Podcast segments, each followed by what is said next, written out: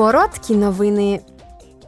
Уперше з 2015 року делегація підкомітету Європарламенту з питань прав людини перебуває з візитом в Ізраїлі та Палестині. Євродепутати зустрічаються з ізраїльськими й палестинськими високопоставленими урядовцями та представниками громадянського суспільства. Також вони проведуть обговорення з місцевою владою, мешканцями та міжнародними й національними організаціями. Візит завершиться завтра. Учора відзначався Всесвітній день біженців. Цього року він проходив під гаслом Надія далеко від дому.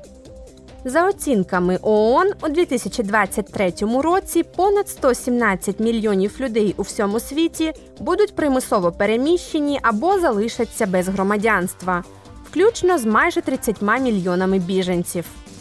Багато переміщених осіб зі всього світу шукають захисту в ЄС. Близько 400 тисяч осіб з тих, хто попросив притулку в ЄС у 2022 році, отримали захист. Цього року 17 країн ЄС пообіцяли створити понад 29 тисяч місць для переселення та розміщення з гуманітарних міркувань переміщених осіб і біженців.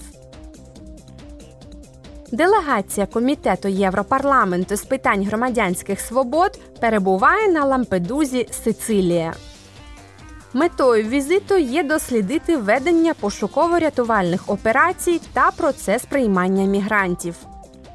Депутати Європарламенту зустрінуться з представниками відповідних органів влади Італії, Європейської агенції з прикордонної та берегової охорони Frontex та неурядових організацій. Вони також відвідають центр приймання біженців на острові.